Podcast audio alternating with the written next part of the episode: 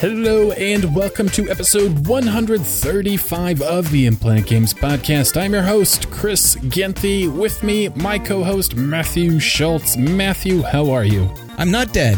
How are you? I am also alive. Woo! And everybody right. listening, I, I, I would hope, is uh, also living. So that's Well- we're all doing great. Oh my god, they use this podcast at funerals. Our smooth voices to console the grieving. Right. All right. Oh man. But I'm doing I'm doing good. Um, Sorry, you really. are- you, sometimes you take me by surprise. I know. I, I- never I know what's going to come out of your from un- mouth from and- under you. Yeah. so for the first minute of every show, I'm like, shoot, he took me in a place I did not expect to go. oh Let's man. enter an awkward pause. So you're you're at the final Rayman game that's like the 3D platformer. And I am. Yes. And so I'm really excited about what's coming next, but I'm also curious about uh, your thoughts on this this last one. I did, like most people, I did, uh, or most people our age, we stopped playing Rayman after Rayman 2 and weren't even aware Rayman 3 came out and were playing Halo or other things. Um, so I was actually kind of excited to play Rayman 3 um, after the first and second game. And to, I guess what's most interesting to me is what happened with Rayman 3 that the series basically died for eight years. Yeah. Do you and uh, do you have a, like a thought on that? I think as I review these games and kind of piece my way through, I'm past the 90s now. I'm trying to focus more on the 2000s. Um, and I think we've talked about this before. I think the 3D platformer pretty much died for everybody but Mario. Yeah, it's, it's I think the Galaxy titles and whatnot were basically it. Nothing else survived except for the Mario games, and I, I think it's because, and I've probably said this before. In the '80s, we can see a ton of genres dying, um, like the Maze game, which really, you know, the cl- Maze Pac-Man game, Yeah, the exactly. Pac-Man clones. There's a ton of them in the '80s. Most of them that we can't remember, and I cannot remember any off the top of my head. And then in the 90s, we also saw basically like the shoot 'em up or the shmup die um, after the, the Genesis and Neo Geo and PC Engine, and to a lesser extent, Super Nintendo. These games became very niche on the PlayStation and the Saturn. In fact, there was only one shmup released on the North American Nintendo 64. And then, uh, you know, that, that was pretty much it. Now it's an extremely niche genre, just like the 3D platformer, just like the Maze game. And I think that's it. I think by time we hit 2003, everything that you could do with a 3D platformer had been done and nobody cared anymore. it's what were you playing in 2003? Do you remember? Oh well, yeah, it was probably Halo Two. I think Halo Two was Yeah. out by then. Um, that was like my jam for for a good while. I think n- still to this day, I don't think anything can beat the the matchmaking that that game had before the cheating started. Rip. so I think that's exactly it. If we look at, you know, we're in our mid 30s or early 30s if we want to be optimistic. and in 2003, us with disposable income, we were playing on Xbox Live. We were playing Halo 2. We were playing, you know, we were getting started with the Call of Duty franchise. We were playing other things. Basically, I think the first person shooter and online play uh, killed the 3D platformer. It just, that was it. And there is nothing like Rayman 3 is not a, you know, it's not a Galaxy game. It's not an amazing, you know, experience that everyone should play. It's, it's kind of an average game, if I'm honest. So I did beat it twice. Uh, it sounds like there were some elements to the combat that the game never explains and that I had missed and uh, that's unfortunate, but there's not much I can do about it. But as a whole, I stand by the fact that the game has some weak combat, some really good platforming. It looks great. I mean, it looks like a first, you know, it looks like a, you know, a triple A title from 2003. It's really beautiful, frame rate, textures, atmosphere, music. It's just. You know, it was the wrong game at the wrong time. Yeah, you know, you've really got my mind uh, sort of rolling around thinking about um, genre death Mhm. and the what is the genesis of it and i'm beginning to wonder eh, obviously okay so like we were talking about, you know, in in the 2000s, our age, our income, our likes all dictated what we what we were playing. You know, Xbox, playing online, cussing people out. Um, like it's like I'm a I'm an adult right now, so this is what I'm gonna do. And um, you know, I I think that there's definitely something to do with um, like the shoot 'em up. Its heritage comes from the arcade, and so you had a generation of people who who grew up, you know, um, playing Galaga or whatever, those kinds of games. And then when the consoles came out, it's like, oh, I can still play these style of games um, there as well. And so you have that audience go with it, and then you've got like the the cream of the crop happens at some point near wh- wherever the peak is, and that's like the greatest uh, shoot 'em ups. You know, live in that that period of time, and then it's just it's got to be tied to um, you know early early uh, experience playing a game or a specific genre and and it's sort of growing up with it. And then it, the, that audience uh, is the audience that was like raised on it. And as it matured they matured with it. But they you know it kind of neglects uh, bringing in new people. And then there's always like that tail and it just kind of falls off and i think you could probably if you really thought about it you could you could pick those genres and figure out that generation and like what where that peak was and, and all that kind of stuff. It's really interesting to kind of think about. And it would be interesting to use that knowledge to try to predict what the next genre death will be. What year will the first person shooter die? oh man, I don't know that that that necessarily will ever happen. It that's almost like a I don't know. That's almost like a gameplay mechanic that just. I was gonna say, I think the first person as a um like a mechanic, like a gameplay mechanic, obviously is is pretty good. Yeah, and I don't see that dying. But I mean, I have Well, no idea but what certainly- the hell PUBG or Fortnite is. But obviously, those are the two biggest things But at we the could- moment. we could time not- yeah, but we could time of death and call it with uh, battle royale modes right now. They're the, they're the thing. It's almost like they're they're the Macarena of gaming right now. You know, like they're it's that they you know they're almost suffering from an opposite problem. They're so popular that they may fad out. You know that that it's such a trend, and it's like it, you know when ABC News is covering your game, um, it's at some point it's going to become uncool. Didn't that isn't that like a Family Guy thing? When Family Guy references something in popular culture, that is the moment it dies. Yeah, that's peak uh, peak popularity right there. There you go. so So yeah, I it's fine. I would recommend it for ten. God, this microphone keeps getting higher and lower. yeah, I'm having. I should have rebooted. Uh, Um, yeah, sorry for the clipping. Anyway, for ten dollars, it's fine. It's a decent Xbox game, or it's a decent game. It's a really good looking Xbox game. But honestly, like I understand that people grew up with this game and played it every day after school and know the ins and outs better than I ever will. But from like a, a non nostalgic viewpoint, I, I don't think it's that great. It's a fine game. It's a good game. It's not an amazing game. And, uh, you know, in some ways, you have to kind of give credit to Ubisoft for just moving down a different path and trying other things rather than, you know, beating a dead horse. yeah, and going back, you know, it's funny because they go back to the the or the next one they call it Rayman Origins, and and uh, but it like it goes back to it, it doesn't play the same way as you know the first uh the early Rayman, Rayman, games, yeah. but but it does go back to the the earl the 2D platforming thing and um I, I really i'm excited to see what you what you think about all that Yeah, that's kind of. I'm right now. I'm playing Shantae Half Genie Hero on the Wii U. I've Oh, probably nice. put four or five hours into it this weekend, yeah and um, I'm really digging that. I've put a few hours into Rayman Origins, which I really dig, and now I'd kind of like to finally play the uh, the Ducktales remastered, which kind of kicked off, if memory serves me right, kind of kicked off the high definition 2D platformer.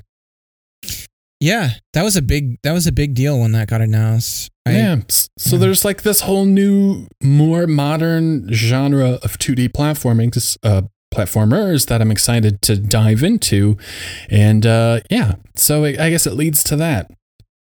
But yeah, I'm going to talk more about Rayman 3 as a YouTube video, um, I guess probably in an hour or so. but it's behind me and I'm happy. What about you? What have you been playing? Well, I've mentioned Ghost Recon. Uh, this is my dad game. Like Tom Which game? Ghost Recon Wildlands. So this is like Tom Clancy. So I'm a dad now, and so I just I officially smoke cigars, talk about the good old days, and read Tom. Do you Clancy. have a bathrobe? I do actually. I do. um, it's not silk though, so I guess that's uh you know, but uh, no slippers yet. So I'm, I'm not all. I'm- I haven't gone full dad. Uh, but yeah, Ghost Recon Wildlands is this game that I sort of I've gone back to playing again and again with a buddy of mine, and uh, I've realized I've I've called it uh, a game that I hate play, where it's partially sunken costs, where I've put so much time into it, and I'm so close to the end kind of thing, where I'm like, I might as well finish, um, you know, and and so I've beaten it. I've 100% it. The I won't talk too much about it. It's just that it's it, it became one of those games where I just sort of gritted my teeth and just kept coming back to it. And there'd be moments where I'm like, ah, you know, it's not so bad. Uh, but definitely the ending wasn't uh, anything to talk about. You basically open a door and watch the uh, last scene play. So, uh, but besides that, it, it it's just one of those games that I sort of hate played. And I asked on on Twitter just to see what what people if they had any games that were like that. And um, did you have like a any game that is something something like that? A game that you go and you you might not like or even you know you might think it sucks, but for some reason you'll you'll come back and play it every once in a while, or just sort of pick it up and go through it. Um, I don't think I have a good example of what you're explaining, but I, I think I definitely hate played Sonic Adventure 2, which is a game I think is poor and unfun and broken, and I really don't like it at all. And uh, for those that love that game and think it's the greatest Sonic game ever, I apologize. Um, I've already spoke my whatever 6000 words of peace about that game but that is finishing that game for me i did not want to do it i did not enjoy it the final team up level and the final two bosses i think took me 3 or 4 hours and it was the most painful experience that I've ever had in my life, and I thought it was awful. and um, yeah, that that that's I. If I didn't have a YouTube channel, I would never finish that game. I, I it would have my hate would have been beyond hate played. I would have just right. I would have stopped like I did the last time, and I would have just never finished it. Yeah. Yeah, I feel like more modern games probably hit this sort of thing um, that I'm talking about, and I think I think it does come down to that that sort of that sunken cost fallacy where you you you've like you know I spent so much time on this. Um, a lot of these open world games I think fall fall within that. Uh, but Vince nineteen, a guy we've talked about, he said that FIFA is one of the ones that uh, for him, and I can see a lot of sports games being something like that uh, where you you know you have your favorite team or whatever, and it's the only it's the only game that you could even play them on, and so like the Maddens, you know, you come back to year after year and just kind of go through go through the motions, you know. um, and then okay, uh, I follow you. Okay, yeah. I think I'm understanding the hate played a little more. yeah, Bart versus the Space Space Mutants. Jeremy Nichols said that. Yeah, I haven't played that one. Have you? I, what system is it? Do you know? Uh, it's the NES, I believe. If I, I'm gonna guess that if you still play Simpsons games, it has to be. It's a just fandom. play. Yeah, Are there any good Simpson games? the arcade game, I guess, could fall under that. it's a really good Ah, beat okay. 'em up. you Konami know? beat 'em up. Yeah. Okay. So, But weren't most of the Oh, yeah. home games of Yeah. nefarious quality? I would say so. That I am I mean, misremembering? there's uh, that one, uh, uh, you know, on the uh, Gen Six was it the the racing the uh, oh yeah, hit and run. hit and run? Okay. Yeah, Yeah, I'm thinking more classic games. I think Hit and Run was. I think there might be some modern Simpson games that aren't so bad. yeah. And then Ronnie, I feel like yeah, the NES, the Super, that was like um, Beavis and Butthead. Like most of those games were really not very good. yeah, but yeah, if you're a fan of something, you know, I I remember the uh, the Stargate movie had a, a game tie-in, and it, that was just horrible. it's like one of the worst Super Nintendo games I've ever played. Oh man. So you, I, I see here you've got a note about the Super NT. Did you get one? I did. Do we need to mention the last one? Oh, Stephen Eider. Yeah, Stephen Eider. Uh, I've been on uh, his uh, podcast and uh, quite uh, like almost three years ago, I think. Uh, he says he worries that God of War three might become that. The God of the old God of War games, I can totally see that too because uh, there's like the really great parts about it, and then it does kind of fall into repetition a bit. so I can I can see how that goes. Um, I, I yeah. dread my future of playing brand new games that I just grind through. yeah. Well, it's, uh, the infectious disease in, in modern gaming is the RPG mechanic, the leveling of skills or items or whatever in any any uh, genre of game, even like an FPS where you're like leveling up a gun. I was talking to a local game store owner or partner or whatever you want to say, and I I'm not very good at asking other people. Like people ask me questions, you ask me questions, and I'm not always good at remembering to reciprocate the favor and ask you a question. I know And what you're that talking happens- about. That And- happens in real life too. No, Um, I, I know what you're talking about. so whoever ever meets me in real life, I'm I'm gonna I'm just I'm not the best. it's funny because you're, you're in your mind you're like man they must think i'm a self-absorbed jerk but but you're not because you're constantly thinking about man i should have like i didn't think to do this it's or that hindsight. It's all hindsight. Right, So I'm like, so it's always like, oh, so you played through Rayman 2, and I'm like, yeah, blah blah blah, and I'm like, oh yeah, what have you been playing? And it was like Monster Hunter World or whatever the latest Monster Hunter game is. So I listened to um. And I asked questions like, what is Monster Hunter? And then, like, how many hours can you pour into one of these games? And it's like hundreds. Oh, yeah, Yeah. I've put a couple hundred hours into Monster Hunter 4, and like my head explodes. I'm like, Yeah. what? i know some of these games are like second jobs when i talk to some of my friends about it i'm like wow it's that's a big dedication there I I don't know. I I I guess I you know if I had one job instead of two, maybe I could really sink my teeth into something like that. Yeah And obviously, the games must be you know sensational if if people are able to put three, four, five hundred hours into them. But holy cow, I don't have that kind of attention span. I don't think. It's just you know there's something about and i think that's what the indie game market sort of fills there's that like i just want a six hour experience you know and maybe a game where it's about me getting better as a player and and the sort of the modern equivalent of that is your dark souls games and and and those that uh, area.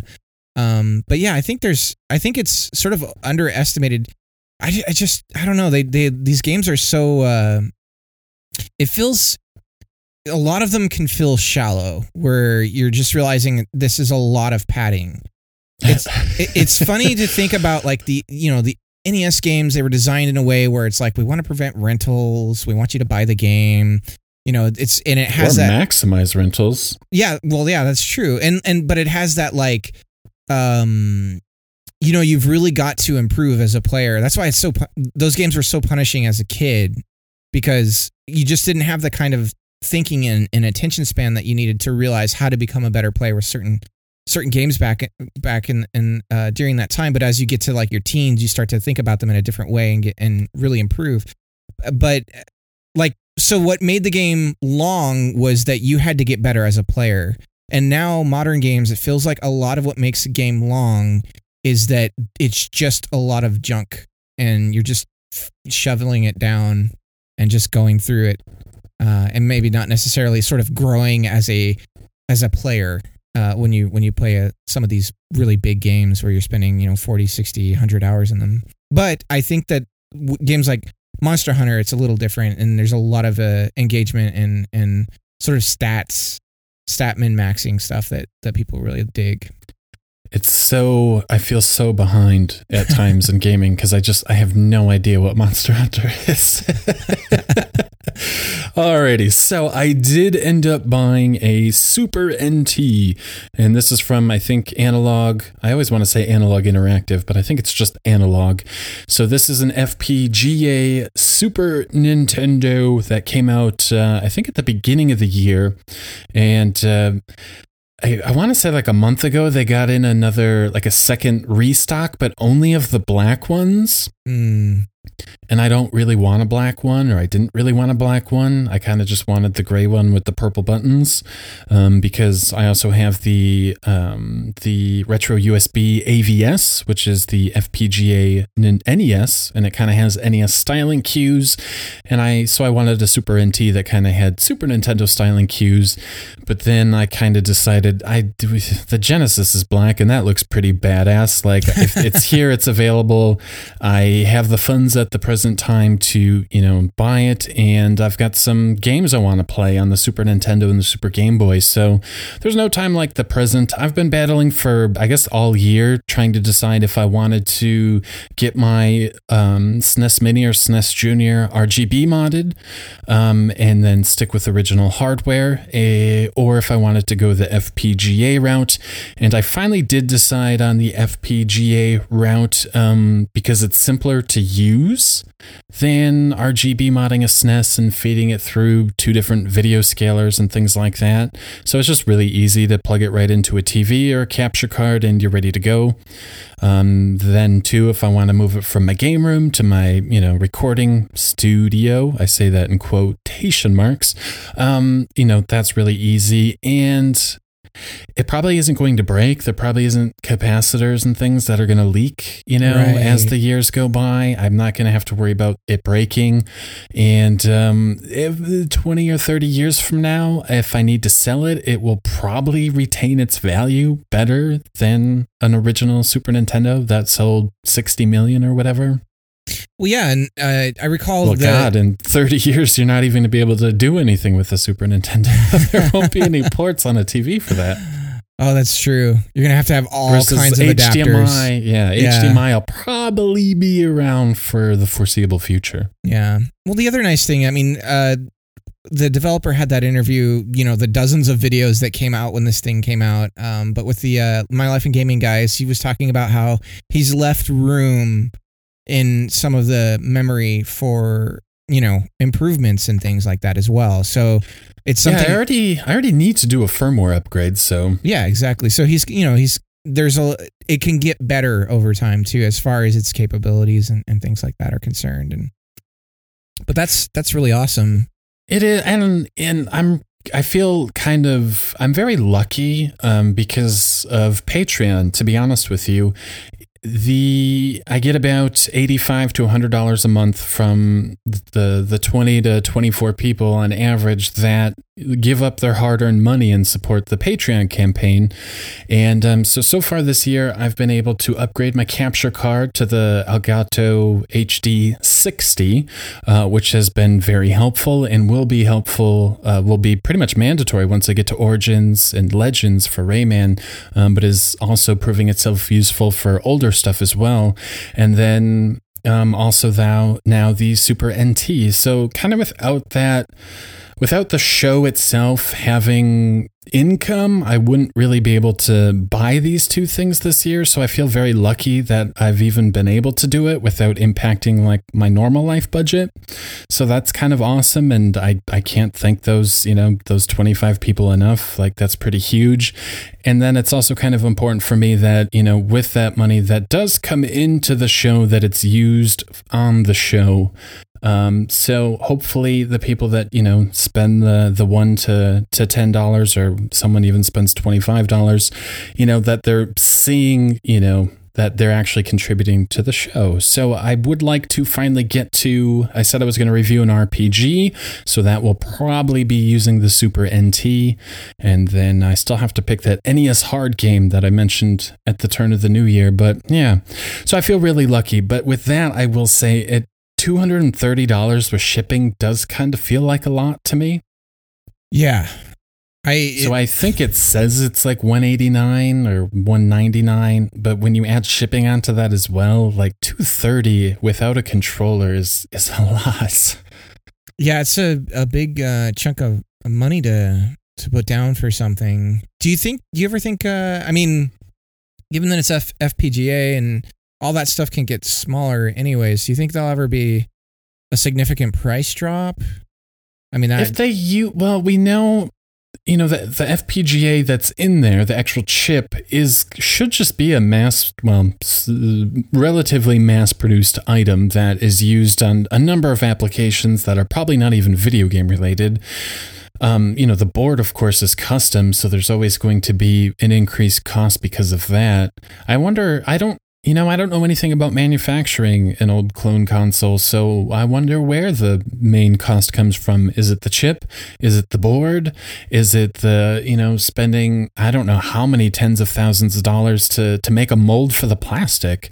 The, you know, how much Kevtris I'm, is, you know, obviously a brilliant coder. Uh, You know, his time is not free. He was paid for six months or eight months or 12 months worth of work. So I, I guess I don't know where the cost, yeah, I don't know where the cost comes from. So maybe 230 is as good as it gets. I will say the retro USB AVS, the NES FPGA from the other company is, I think, $50 cheaper. So there's, you know, that's a pretty, that's a significant dip in price. Yeah, I imagine most of the if they could ever, you know, make it cheaper, they would they would take the the better margins because this isn't something that would be in necessarily huge demand.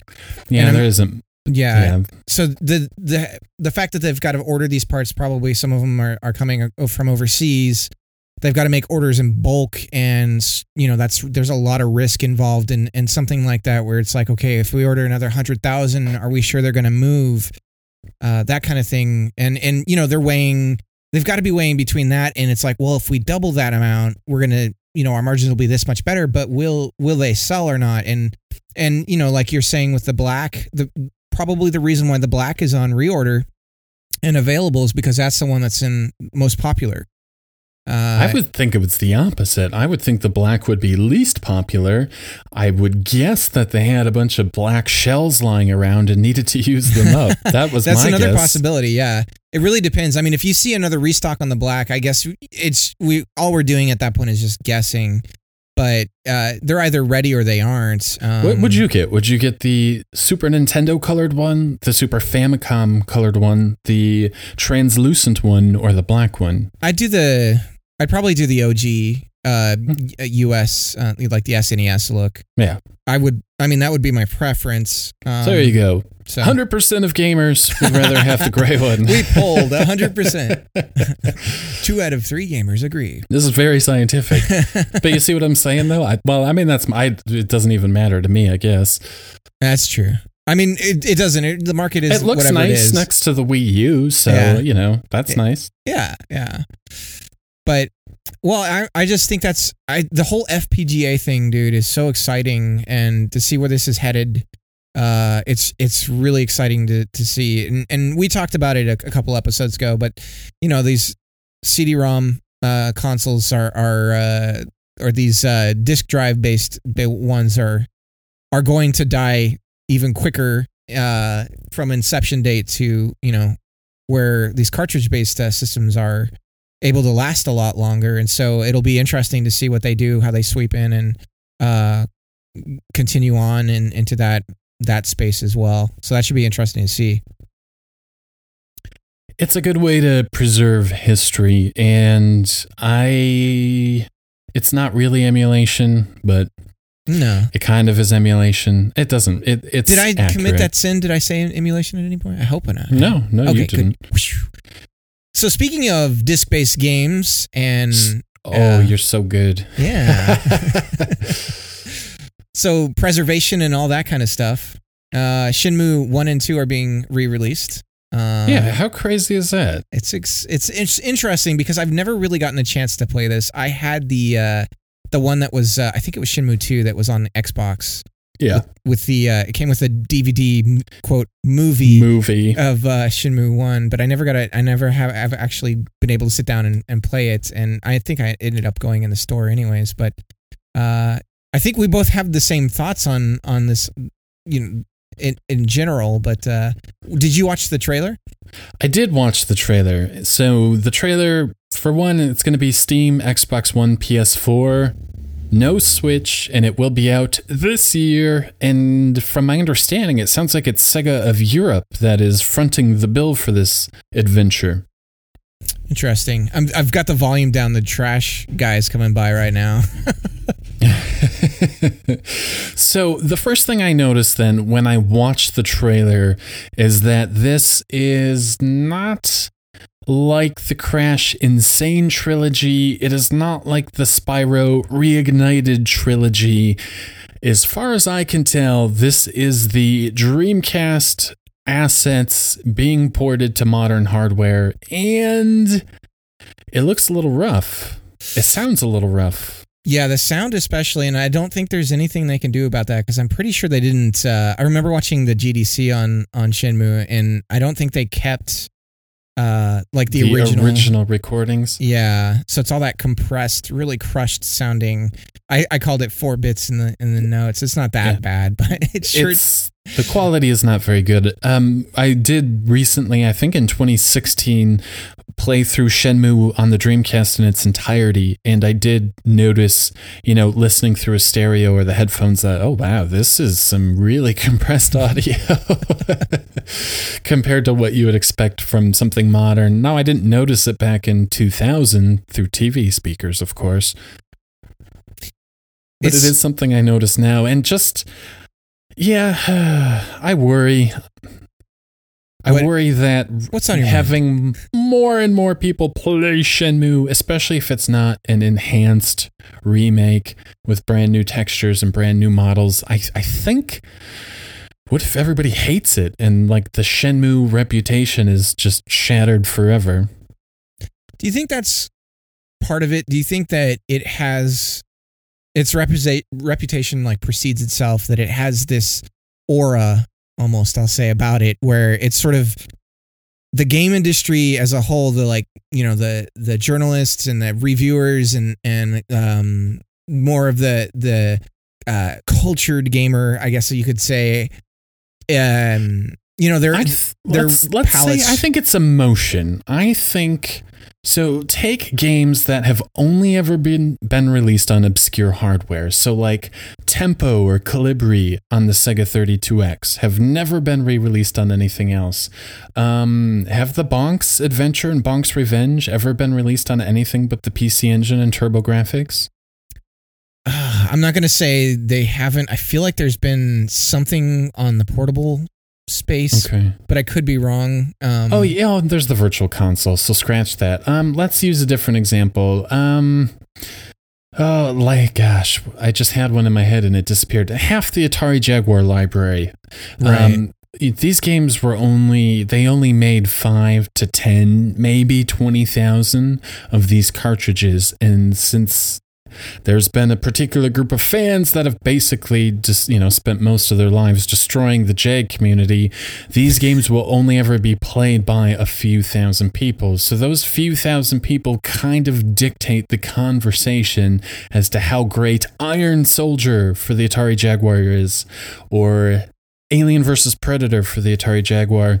Those games are not very good uh, neither of them are very good, but if you talk to any Jag fan, they will say those are top five Jag games, must owns. If Atari was in better financial shape, the Jaguar would have, tr- you know, trashed the PlayStation because the quality of these two games is so amazing. yeah. And the, so to It's- bring that back in, so there's like an emotional, there's a group of people that kind of own it because nobody else gets to play it.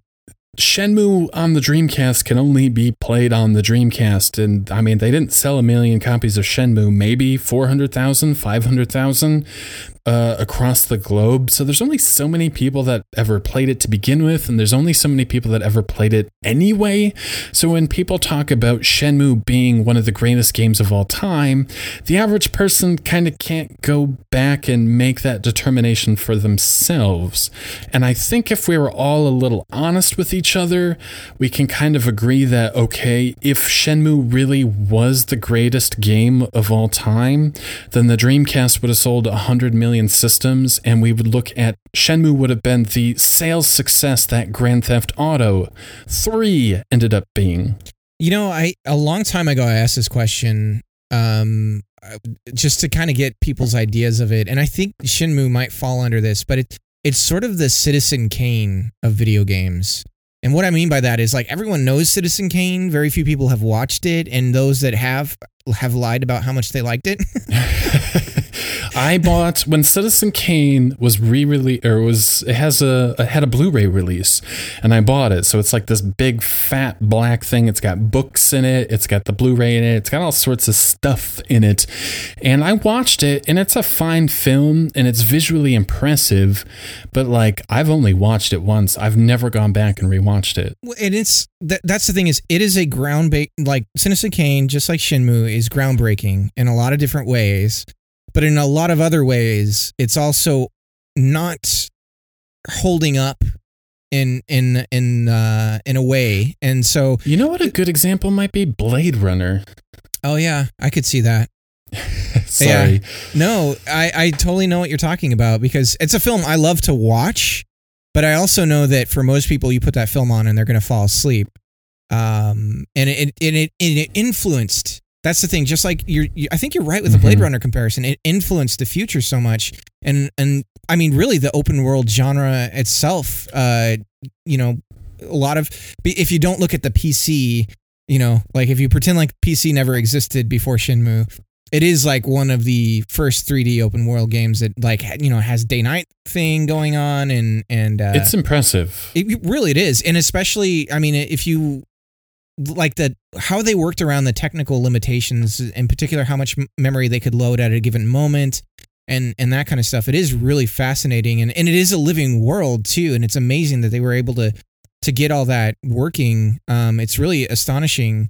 Um but you know as a as a uh, piece of art maybe that you would consume it not necessarily doesn't uh doesn't age um that favorably. And i think you know the audience can't turn against it because like we're talking about not that many people have actually played it.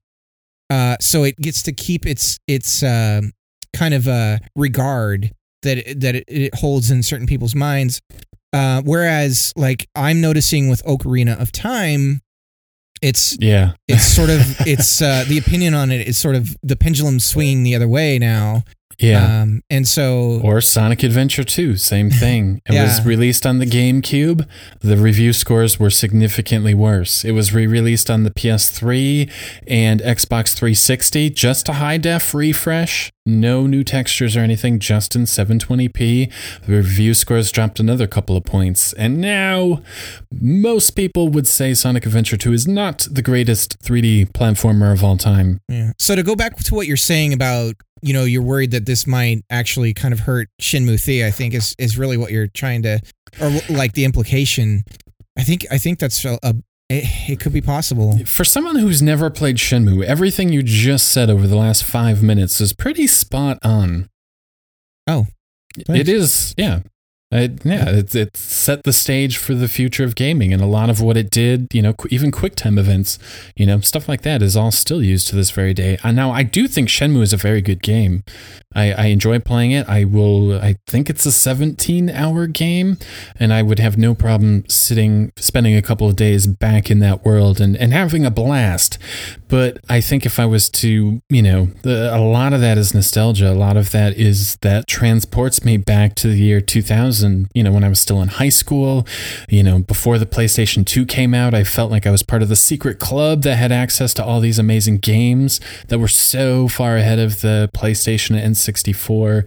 You know, all the hype that kind of built around it, even just beating the game, as we kind of talked about, like it's not normal for me to sit down and beat a 20 plus hour game and I did it. So I like all of those memories, but I'm afraid, like, if let's say a million people that didn't have that nostalgia played it, I don't know how many would share that view. Yeah.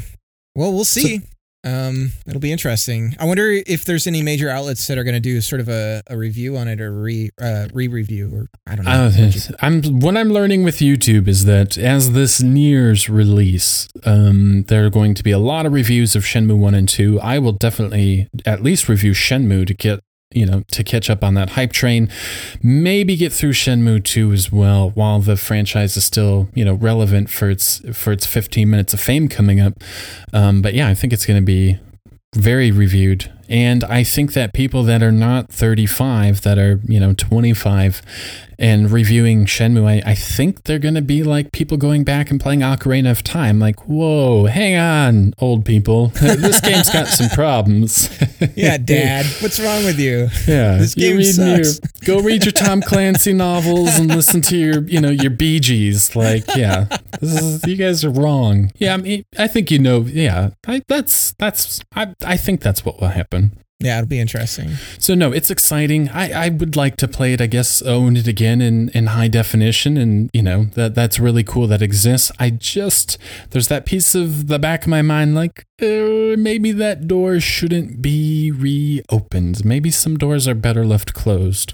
Yeah, don't don't go back and watch your favorite cartoons as a kid because you're going to be a lot of times you're going to be disappointed and be like, "Wow, this is." Oh my god, I watched. Um, I bought Bambi on Laserdisc. When is the last time you watched Bambi? I I think I've really only seen it. I I do think I saw it in the theaters and one of those times that it was like re-released uh, with my mom and uh, was very traumatized. Yeah, uh, well, it's bad. It, it's it's almost a, it's it's not very good. No, yeah, a lot no, of those early. I Disney, wish I would not have watched it again because yeah. it totally destroyed it for me. Yeah, Dumbo. I think I tried watching Dumbo a while uh, like recently, and it's like, ooh, this isn't what I remember. oh, Pete's Dragon is another one. The the live action animated thing from oh, yeah. the 70s or whenever it came out. You know, I found that on DVD for like 99 cents and like, holy cow. that movie's like two and a half hours long and the plot is razor thin and the songs aren't that interesting and i'm like this is not what i remember from my childhood at all. This is almost unwatchable. Oh. So anyway i don't think people will find shenmue unplayable like i find pete's dragon unwatchable but man sometimes things maybe should just stay in the past i guess is what i'm trying to say mm. so speaking of things that were held in high regard and aren't any longer or may not be Billy Mitchell's in the news again with the uh, the twin galaxies. Uh, you know who Billy Mitchell reminds me of? I think is it Roger Stone? Is that the the political guy that doesn't care if his reputation is good or bad? I don't know. Yes, it is. It's Roger Stone. If you want to watch like the most fascinating like political documentary ever. There's a documentary called Get Me Roger Stone. And like as I watched that, whenever I watched it, I'm like, oh my God, this is like Billy Mitchell's MO. He really doesn't care if he people think he's a hero or a villain. As long as people are thinking about him and talking about him, that's all that matters. Yeah, I mean, if he wants to, he can spin this into a, a documentary or a book. So uh, I could even have a special, um, you know, hot sauce. Caddy could like. Yeah.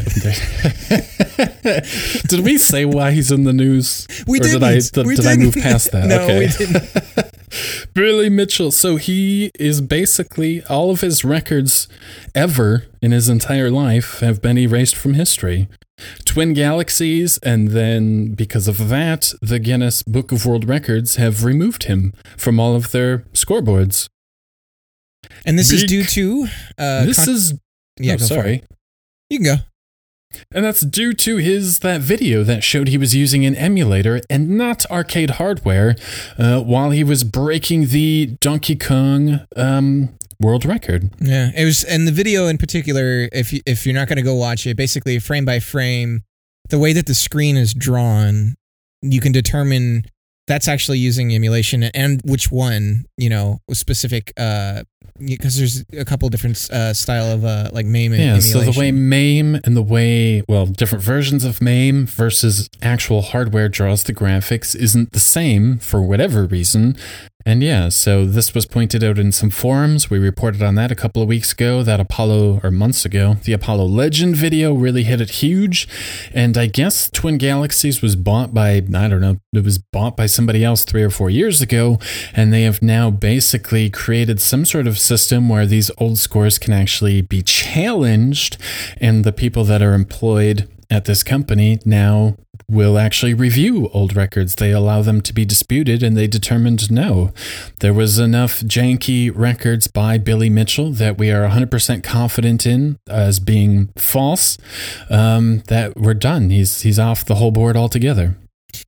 Yeah, and uh, one of the reasons I believe one of the reasons why Donkey Kong it's so important that it's played on on cabinet hardware is because the game is leans on uh, heavily on uh, RNG or I was like going to say, I think there is some, yeah, random number generation. right. And so if you're using an emulator and you you know potentially a custom ROM or whatever however you want to call that, uh, it's possible for you to fudge uh, those those events uh, to make things favor you a bit more. Maybe maybe make the play a little bit easier.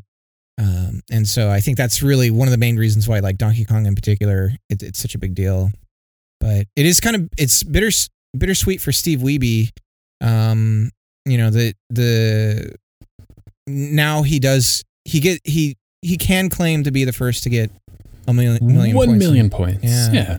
So I wrote a bunch of quotes here because I thought they were interesting. So every everybody listening to this podcast knows that Billy Mitchell, you know, got the band hammer. Um, but Steve Wiebe, there's a lot of quotes here. Uh, I guess I have two quotes here. So Steve Wiebe from King of Kong fame states, "I'm happy I had my time. The score I got back in the day was a good score. I'm fine with where I fit in the records." Yeah, Is this like the nicest, normalest person like you've ever like he just seems like this just super normal, chill guy. Like Yeah. he spent a couple years of his life in the mid two thousands doing this thing and um, he doesn't have this ego where twelve years later he needs to be back on top. Like he's just I'm he's fine.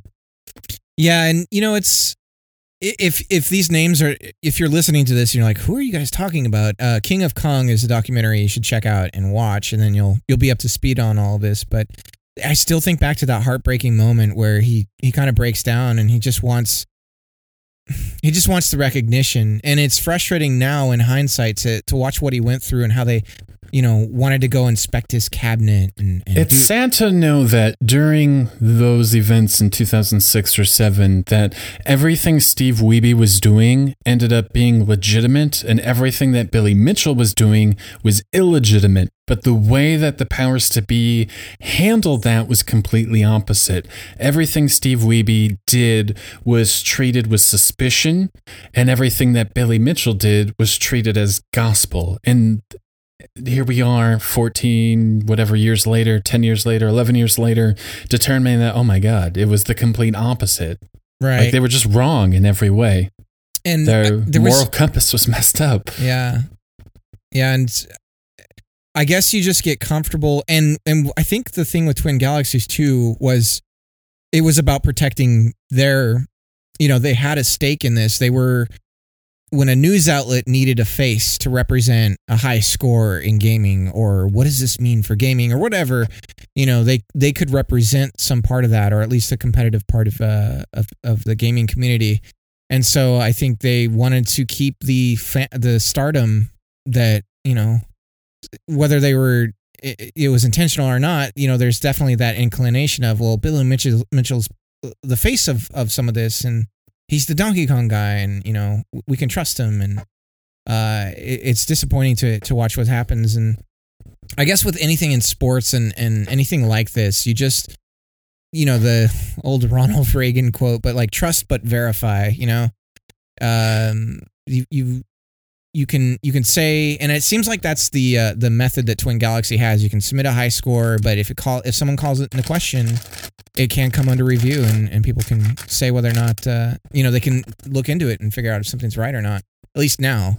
yeah so that's two. That's billy mitchell and todd rogers. So i think it was what time magazine? That had the picture of like those 17 gentlemen sitting in the streets of iowa. Two of them are now erased from the history books And goes. I mean, So, of course, Billy Mitchell had a response. He was at the Midwest Gaming Classic, which I think was last weekend, and uh, I did not go. We had a blizzard, which I sent you some pictures of. We got a foot of snow, and uh, I wasn't planning on going to the Midwest Gaming Classic. The ticket price is just a little too steep for me, and the the vendors don't really have a lot of deals anymore. Everything is priced pretty competitively, so that kind of thrill of the hunt uh, isn't the same as it was in 2011 when I went for the first time. Yeah. And then uh, then after getting dumped on with a foot of snow, there was no way I could leave my house, so that kind of just sealed the deal for me.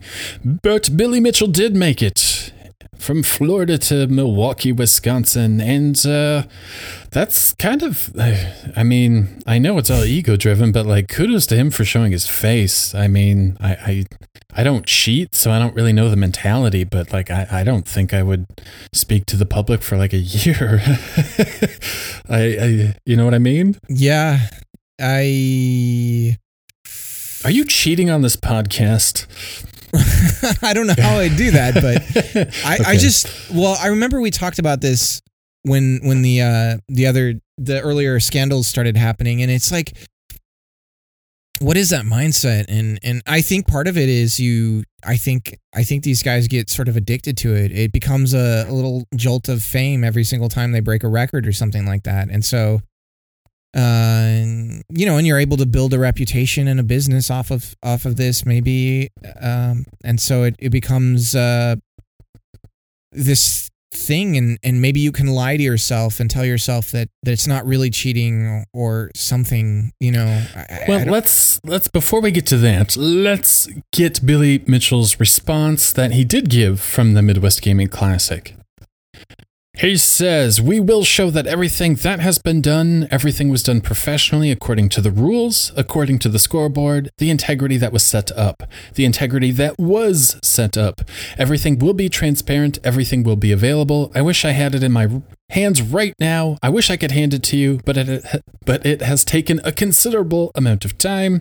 Witnesses, documents, everything will be made available to you. Nothing will be withheld. God, he talks weird. You absolutely have my commitment to that. We've been at this since 1982, and it is not going to stop now. So I think he's insinuating that he's going to have proof that, well, I would assume the Donkey Kong records were legitimate and maybe whatever else he, you know, Donkey Kong Jr. perhaps. I know he had a lot of records, but he actually gave an official statement to the public. Here's what I'll say. If he can produce the board and it recreates the exact same frame by frame that that put him in as a cheater then you know he I, I would see no reason why not to reinstate his records and be like we're sorry we've made a huge mistake. But i think that's very unlikely. To me that's the only way he can get um, get his name cleared is if he has the board and you can turn that thing on and play it, and sure enough, those frames are recreated exactly the same way as the particular MAME emulation that so, that has been proven. If I was a Donkey Kong world champion and I had the arcade cabinet in my garage or my basement, or I had the board that I set the world record on, I don't think I would ever get rid of that board. Would you? No. You would I, take it with you to your grave. Yeah, that's something that I would say would fall under like heirloom territory. It's you know it's a family thing, and look look at what I've done kind of thing. So, if somebody accused you of cheating or somebody accused me of cheating, it would be trivial to turn on the machine, get a whip out my iPhone or my Android. I don't have an iPhone. I just that's the easiest way to say it. Whip out my iPhone and uh, turn it on take slow motion video with my iPhone X or whatever, and then pop it on the internet for everybody to investigate. Case closed. It would take 30 minutes of effort. End of story. Like it yeah. should be that simple. And that's the thing. Witnesses, documents. You don't need any of that, dude. Uh, turn on, turn on the board. Turn on and, the machine. Right.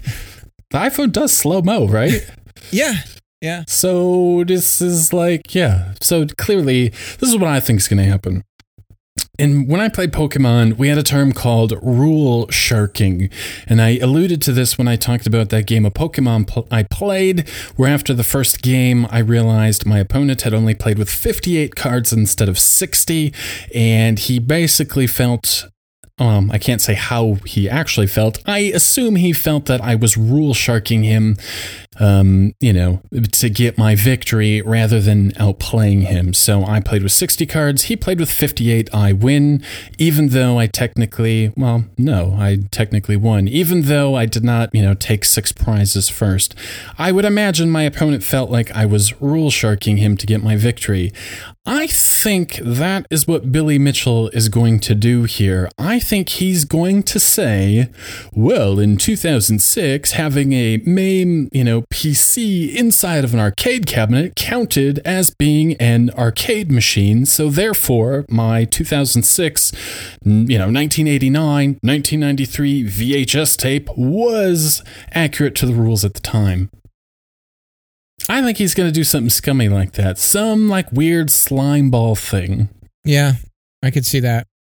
I I mean that in based on his language that he's used, it, it, it the the burden of like the the idea that he's got documents and witnesses and, and that kind of thing is clear. He's gonna he's gonna do something along that line. Um, is that a good explanation of Rule Shark or I no? Think, I think so. I think so. I think it's you know you got to be gonna careful. say, "Oh, I made this VHS tape in 1988." And in 1988, you didn't know that there was no MAME in '88. If- I don't know when MAME was created. Man, Might I have said, "Well, know, in man. 1997, you We- didn't need to use an arcade board to set the Donkey Kong world we live in record." we live in such a weird time where you can say something patently false and continue to say it, and so long as you keep saying it like you believe it, it seems to be okay. so it, it just seems like maybe if he just keeps going this route, I I don't know, you know. He's just gonna say it because there will. Yeah, I just. What a weird guy. I honestly, I there's little doubt in my mind that he just he didn't The thing set is, a so- donkey. he submitted a score that was not on an arcade board, which was what the rules were, and he he just didn't do it. I think it's pretty obvious. Well, and now he's now he can go around and get an interview with IGN or one of these other Oh, yeah. gaming outlets and be the guy who cheated at, at Donkey Kong. Who's you know I'm going to clear my name, you know, and and and get uh, another round of uh, free press in a way. Oh, he sells damn hot sauce. Yeah, I need to get some. yeah. We need gotta, to try this hot sauce, and then yeah. Can you buy it on Amazon? What is it? Do you know? I I it's easy to find. You know, Google search will bring yeah, it I suppose. And, I don't know uh, offhand. yeah, I wouldn't buy it from the source just for fear of getting a, a tainted. Uh, oh, hear I stole He's like got a list of names and addresses if they ever order. He's like, all right, they're getting the special sauce. Oh man, I'm sorry. I stole your cabinet thing. I see here now. Oh no, it's fine. I stole your point. You said it, not me. You wrote it down before I said it. No, No, I think is what else could he possibly do? I mean, yeah, uh, there's nothing else to say, right? If he had a board, he would film it. Case closed. But he exactly. doesn't. Yeah. He has he has he has documents. He has binders full of I don't know. He's got witnesses. Yeah. He's got witnesses, binders full of witnesses. He's got affidavits. It's it's just crazy. Oh man. What a tool. I mean, you know, I'm going to. If he wants to show the cabinet, that's where I'm like, all right, dude. I I'm sorry I said anything, and I'm a fool, and I should have known better. That's the cabinet and the board. That's how you prove it. But I just think that's so unlikely because these the way that it runs in hardware is different than the way that it runs in uh, in emulation, and so uh, there's gives, there's tells on on this stuff, and uh, they they were there. So he was caught doping. Yeah, it's kind of like that. So he's like, you know, but yeah, after the after the bike race, he's like in a secret room getting a blood transfusion. exactly. Trying not to. Do you ever out. watch that? There was a documentary, another one on Lance Armstrong. I haven't. No. I think that, that is the most fascinating tale of cheating. Like he put he puts Billy Mitchell to shame. Yeah. Like Billy Mitchell is a saint compared to Lance Armstrong. Well, and but it's interesting because it, does. There seems to be a relationship between you as something greater than yourself and the likelihood of cheating go hand in hand in a way where it seems like once you become celebrity, that's when it can happen to somebody. Maybe you were honest your whole life, but it seems like when you hit a certain level of uh like you've got a certain fandom or something like that, you want to keep it going. Your your incentive to keep it going is higher than your incentive to be an an, an outright honest or moral person and so you start to cheat and and I've got to think that part of that is you're telling yourself it's okay and that's that's part of the deal for these people to be able to go through this and and be able to swallow that pill which is in such a stark contrast to Steve Wiebe. The score I got back in the day was a good score. I'm fine with where it fits in the records. It's just night and day. Yeah. And Speak. Go yeah, ahead. sorry. I'm I'm just saying he gets to come away. His hands are clean. He's an honest man, and uh, you know, that's that. King of Kong, round two. Somebody's got to be doing that. I could see that happening. I wonder if Billy Mitchell has a camera crew following him right now. Wouldn't that be fun? Oh, man. oh, he should go on the Ben Heck show, just like the Rogers guy. I mean, that's just where your career ends. It Yeah. dies on the Ben Heck show. Did you watch that video with Ben Heck and the dragster? yeah, That I- was painful Mhm. in hindsight. yeah. Alrighty. Speaking of YouTube, I wanted to talk a little bit. I've seen some, you've probably seen them too, some tweets from content creators that seem more discouraged than usual lately. Have you noticed that at all lately? Yeah, I've noticed on like if you were to say there was a morale output for for uh, content creators on YouTube, it does seem to be on a downward trajectory. There seems to be definitely some people that are not, um, um, I guess, uh, yeah, they're just feeling discouraged. I don't know if there's a better way to put it. So I thought I would talk a little bit about my thought process and maybe some inspirational words to the YouTube content creators that listen to this podcast um, that are small or medium or what have you. I consider myself small. Um, I think we just hit 13,000 yesterday, which seems like a lot until you have 13,000 and then you sort of realize how few that actually is. Um, but I wanted to give three tips, and they're all related to each other. The first tip is that the content you create matters. Um, the topic that you create matters, um, being relevant or not. I, I mentioned earlier Shenmue. If I was going to do a Shenmue video, it would be around the time when Shenmue HD is released because that's when it's going to be the most relevant. Um, but this is a little harder with classic games or retro games because, you know, you don't. Yeah, it's just harder because Rayman 2 and Rayman 3 aren't going to be re released anytime soon. But I noticed my Rayman 2 video did pretty poorly, and my Rayman 3 video did a lot better. And I thought that was really strange. So, in the first 48 hours, my Rayman 2 video only got about 2.7 thousand views. My Rayman 3 video, which tomorrow at about 8 a.m. will hit 48 hours, uh, will be around 4,000 views. Now, uh, my first thought was that was really weird because Rayman 2 sold significantly better than Rayman 3. So logic would dictate that a video about Rayman 2 should be far more relevant than Rayman 3. But that isn't the case. And it kind of goes back to something I said on a few episodes ago, and that is who is watching YouTube? What is the age of the average YouTuber, and what are they nostalgic about? And Rayman 2 came out in 1999 on the Nintendo 64. Rayman 3 came out four years later in 2003 on the GameCube, PlayStation, and Xbox. And I think that the people that watch YouTube right now are you know, they have the nostalgia for those PS2, Xbox, and GameCube games. And the people that played Rayman 2, you know, four years prior are buying houses and having kids and don't watch as much YouTube. Yeah, yeah, it makes sense to me.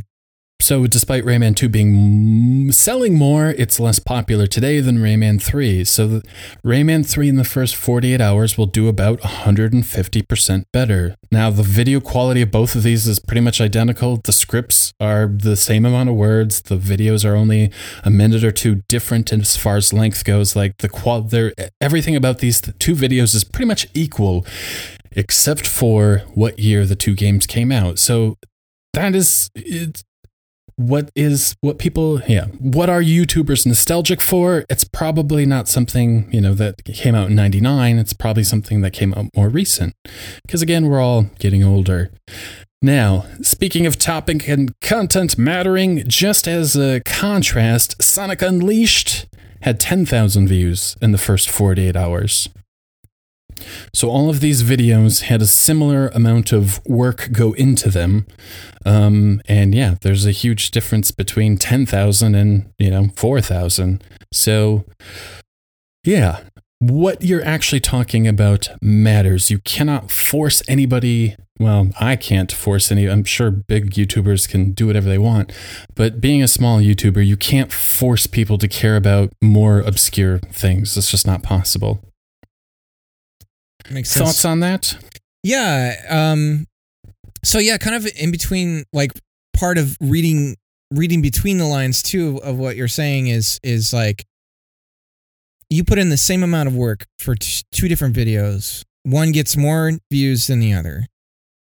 You know, you've got to look at okay, if I want to be successful at this and views do matter, then I've you've got to look at those numbers and say what is different about these two things. If I'm putting in the exact same amount of work, what is different about this? And and playing the numbers and running the numbers and and, and analyzing it and thinking about it isn't a waste of time. You know, if if you're spending like 40 hours, if you're counting game time, editing, you know, 40, 60 hours to make a video, 30 minutes to sit down and look at your past and learn from it as far as what what content you've produced and go okay something's not working here and something is working here and and what is it? You know even even on a video level you can open up you know on youtube you can open these videos up and you can see exactly where your drop off is at and go okay is it my is it my energy? Is is it the editing? Is there something i could do or change that would would keep that you know keep that going uh that retention higher and so I think that's like that's um, between between what you're saying here too. That's that's an element of that is to to you're spending all this time making these videos. So take take the time to sort of look at the numbers and and don't be afraid to to put a little bit of time into analyzing what what works and what doesn't and and the reasons why for the people that care about views and subs. Yeah, Obviously, there's some people that don't, and well, yeah. Sorry for wasting your time, but I've, I've just I've seen a lot on Twitter lately. People seeming very discouraged that the videos that I make now are getting less views than the videos I made a year ago. Why is this? Well, there's reasons. It's not because YouTube is evil. It's because it's it's all the audience. Everything is the audience. The reason why PewDiePie is so big is because there are 60 million people that want to subscribe to him. So, you know, ultimately it is the audience. yeah I'm sure if he started reviewing Sega Genesis games, the view counts would drop. Like, as sad as that is to say. So, moving on. So, the content or topic matters. Um, I'm also learning that tags really matter as well. So, sometimes I watch some, uh, what I said, Studio Mudprints. Sometimes I'm just stunned at how few views they get. And I keep wanting to look at what tags they're using, but I don't think I have that plugin anymore to see what they're using. But tags absolutely matter. And even to a similar extent, playlists matter. So I like to, after I have a video, you know, go, I like to then watch that video and see what YouTube plays as the next video and what it's suggesting. And I will tell you, know, if you go to, if you watch anybody, you will see that most of the suggested videos are going to be the same content from that creator. So, like when I review Sonic the Hedgehog, obviously I have some common tags in there Sonic the Hedgehog, implant games, you know, platform video game. And so, since I have a lot of videos that have those same three tags and the retention on all of them is about the same, those videos, you know, get suggested. So if somebody watches my Sonic Unleashed video, they're probably going to watch three or four other Sonic videos, hopefully. And they're all in the same playlist as well, which kind of tells YouTube and its algorithm how I want people to view these and it gives them information. Now, when I did Rayman 3, there's a level, a world in this game that looks exactly like Spyro the Dragon, like the same color palettes, the same jewels, like it looks like Spyro the Dragon. It's uncanny. And I referenced this in the video and I thought, eh, you know, Rayman's not that popular. What are some games that are popular? What are some games that are sort of similar to Rayman? And I have those as tags as well. So one of those is Spyro the Dragon. I used as a tag. Um, so that, you know, people that are watching Spyro the Dragon videos might want to, you know, check out Rayman 3. It's the same genre, same time frame. And sure enough, when I you know, here we are, day after the video's released. I look at what videos are suggesting my content. The top two are uh, Ant Dude recently did a review of Spyro, A Hero's Tail. And sure enough, most of my suggested, you know, views, those external views from non subscribers, are coming from an Ant Dude video, which is pretty sweet. Would that have happened if I didn't have the Spyro the Dragon tag? Maybe, maybe not. And then the other top one that was interesting is Kid Icarus. That's about half a million subs. Um, pretty good YouTuber. Actually, both Ant Dude and Kid Icarus are pretty good. Um, he recently did a video called 10 More Unpopular Gaming Opinions. And yeah, his video is sending me viewers, which is pretty awesome. Yeah. So those tags really, really matter. So try to think about what people might search for. And if nobody cares about, you know, some obscure game, then your tags should be things that are popular. So if you're reviewing some NES game that, you know, is a platformer that nobody's ever heard of, you should probably tag, you know, Super Mario Brothers 3, Kirby's Adventure, a few games that, you know, that are not your game, but I would pull, would be interested would be interesting for people that are fans of those games, if that makes sense. Makes sense. Yeah, totally makes sense to me. And uh, the one thing, the like pro tip that I'll say on this is, you, you mentioned some of those plugins and stuff that that you can install, and and it some of them will let you peek into people's keywords and things like that. Yeah. What you're doing when you when you authorize an app like that is you're also saying, "Hey, you can look at my keywords and publish those as well so people can see what I have as my keywords." So what you might want to do if you don't care so much about the the analytics that I'll give you, if you're only wanting to kind of spy peek onto people's keywords is to make another YouTube account that doesn't have any videos that you're not actually using for any real YouTube content creation and and have that one that you give the authorization to so that if you're wanting to play like a little bit more of a competitive angle, they don't get to peek into your keywords and tell everyone else what your keywords are as well. So if you do use those those apps, and some of them uh, some of them will cost uh, money um, that that want to authorize uh, full access to to your account, it's something that you may may want to consider. If all you're really curious about is the keywords that other people are using, um, to kind of get an idea of uh, maybe my keywording is bad and uh, that's one of the hardest things about SEO in general. I mean, I've done a lot of web uh, web stuff, and you it's easy to think about like you have to imagine what what do I need to search to find this video, and if it's just Rayman three, it's like well that's not going to work, you know. So you've got to think about what what things would people be searching besides that that that might get me the a longer tail of of uh, viewerships and stuff uh, and and draw my video up uh, near the top and that's a lot harder to to really kind of nail down well i would imagine google youtube bing whoever are also purposely designing their algorithms so that somebody can't just abuse it with SEO techniques. Like I would imagine the SEO techniques, search search engine optimization techniques from 2010 are completely irrelevant in 2018. Right. And I think I think the trend that that's why view time uh, retention time is retention, so important. Yep. Um and and uh so if you think about people's viewing habits, the reason why YouTube worked when it was smaller chunks of uh, time back in the day was because the way that we consumed, we were on, you know, 360p resolution. We were on dial up, or you know, some people Slow were on low broadband DSL. Exactly. So as the technologies changed, people's watch patterns have changed as well, and YouTube's clearly seen the winds blowing that the for whatever reason the people that watch longer videos tend to stick around longer, which is like, well, no, duh. In some ways, but then it's also like for whatever those viewers are, that those are the people who are going to be watching YouTube like they watch like people used to watch television. And so you do want like in order for you to bubble up more on SEO, I imagine that retention time plays a big factor in whether or not people are going to stick around. And I think well, let me let me get sidetracked off that point, and that is when you are small, it's very I I still find it very easy to want to take a shortcut. Like, well, not very many people are going to watch this, so why should I slave forty or fifty hours into a video that very few people are going to watch? And it's like, well, because you're not making the video for today, you're making the video for three years from now.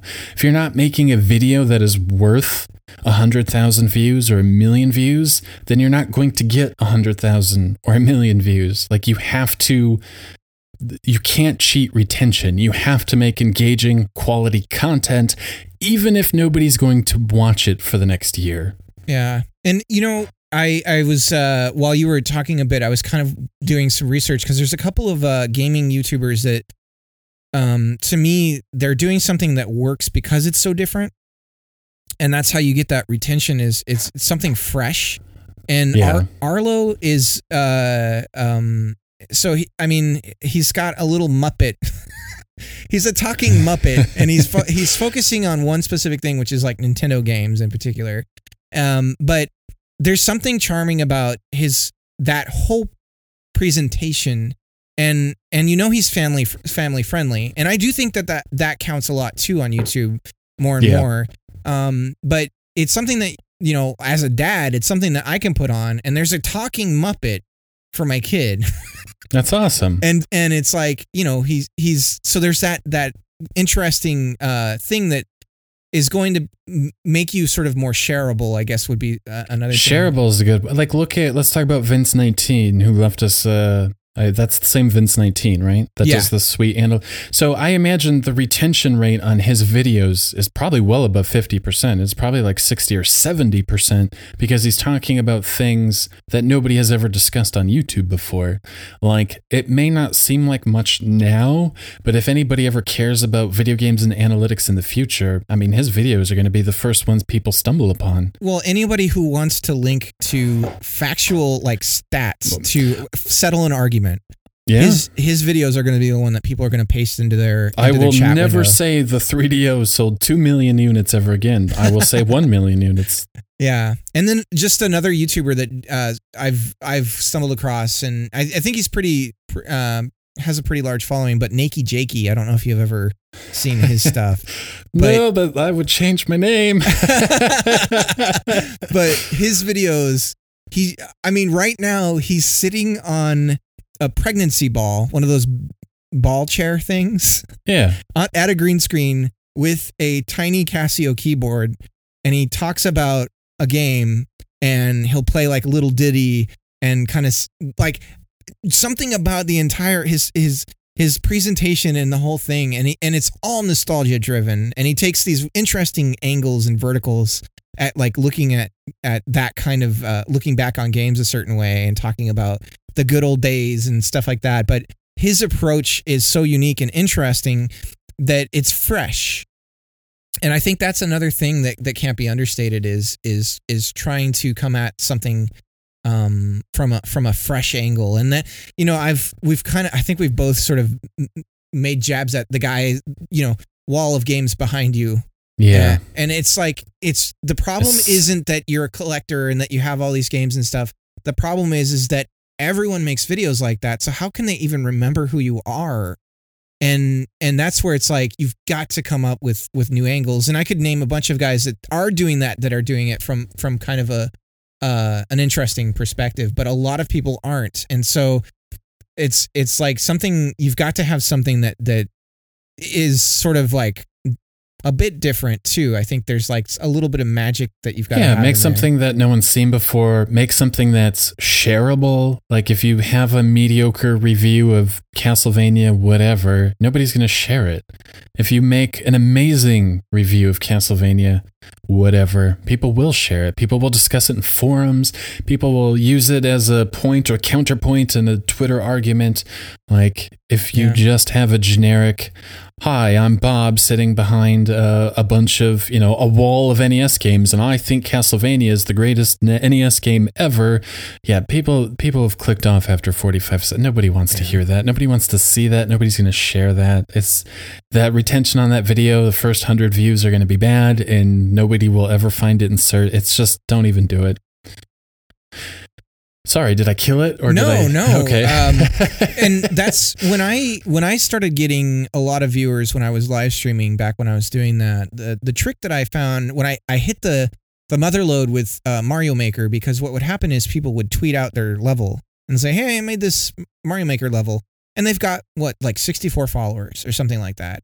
And what I would do is while I was live streaming, I would just I would have a filter on on Twitter and just whatever the latest uh, codes are that go up, I would take take that code, put it in, and then reply to the person and say, "Hey, I'm playing this right now. Here's my link." and what happens is they're like, "Oh my god, this guy's playing my video," and then they would retweet it, and they might not have the most followers, but v- those translate into actual views. And so they're they're you can think about think about the ways that you use the internet. What makes you share something? What what compels you to do that? You're choosing to do that all on your own. Most call to actions I'd never responded to. Like people are like, you know, hit this and follow this and do that. It's not Smash that subscribe exactly button. it's it's not that that makes me do it it's something else and that something else is like that's you know that's where it, that if you can hit that i think that's where a lot of a lot of that success can come could be from. humor, could be charisma, yeah could be a lot of things. Yeah But yeah, that's kind of genius. That's really funny that you would do that. That's Well, like, brilliant. and it got to a point what happened Hey man, I'm playing your I'm playing your level right now. Here's my link. Exactly. That's and then, awesome. and then what happened was it got I got so many viewers that I then just took that and ran with it where I was like, all right, here's a website. It's a form, put in your code and a description of your level, and I'll get to it when I have a chance. Because it got so big that I didn't even need to pull anyone in anymore. They were bringing people to me. Um, so it's it's kind of interesting how it does have there's that like snowball effect on some of this stuff. If you do, if you hit it, if you find if you find that like nugget of like sh- that shareability, that that findability that that can happen with the way that social media works, then then it kind of has this doubling effect. My final good advice. My f- I don't want to dismiss that. Oh no, That- sorry. Okay. My final third point that ties all this together is that the thumbnail and video title absolutely matter. So if we think I made this Rayman 3 review, somebody just finished watching their Spyro A Hero's Tail review on Ant Dude, or somebody is watching 10 more unpopular gaming opinions on Kid Icarus, they're looking at that wall of 12 thumbnails. And that's like your moment to get new subs. Like you have to have a thumbnail that's better than the other 11. Right. And I think something that some people some people need to get over a fear of they need to get over the fear of of clickbait you need your thumbnail to entice or bait a viewer into clicking on your thumbnail Yeah. Same and if the- your thumbnail follows some sort of honor code that nobody else is following, you're doing a massive disservice to yourself. Or if your thumbnail look like looks like it was created in MS Paint, um, you know, it nobody's gonna click on it. Like that is your moment to shine. Like you did it all. You made a worthwhile video. You've finally it's getting suggested by the algorithm. Like you need you're competing with your colleagues, you're competing with your peers, and you need to do a better job than them or you you've lost an opportunity you can't you can't waste that it's so important it's the equivalent to if you're older, you can think of it as channel surfing, and what makes you stop and watch that channel. Oh, is- there you well, go. There's a big part of it is well, there's no commercial, but like if I'm 10 years old in 1990 and I'm flipping through channels and someone's covered in green slime, I'm gonna stop and go, "What is this? I'm watching this." And so that's you know that's part. It's definitely um, what gets people to stop scrolling or to look you know on those suggested videos, like you're saying, and go, "Boom, I'm watching this." Uh, one thing I will say with the thumbnails is and I, I almost want to share this because I have something for this, but consider the way that your thumbnail looks on all types of platforms. If you have a PS4, install YouTube on there and and look at what what specifically what I'm saying is look at what parts of the thumbnail are covered. So By the timestamp and yeah, other things, all that stuff, right? And sometimes they're cropped and re- and and resized a certain way, and you can make a heat map.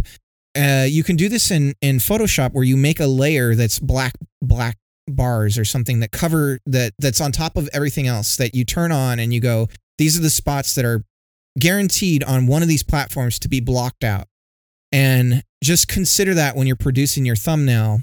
And you can kind of narrow it down based on where your viewership is at. If you're finding that you're getting mostly views on mobile, then focus your thumbnails on for the mobile platforms because something about whatever it is about your videos, you're getting more views on mobile.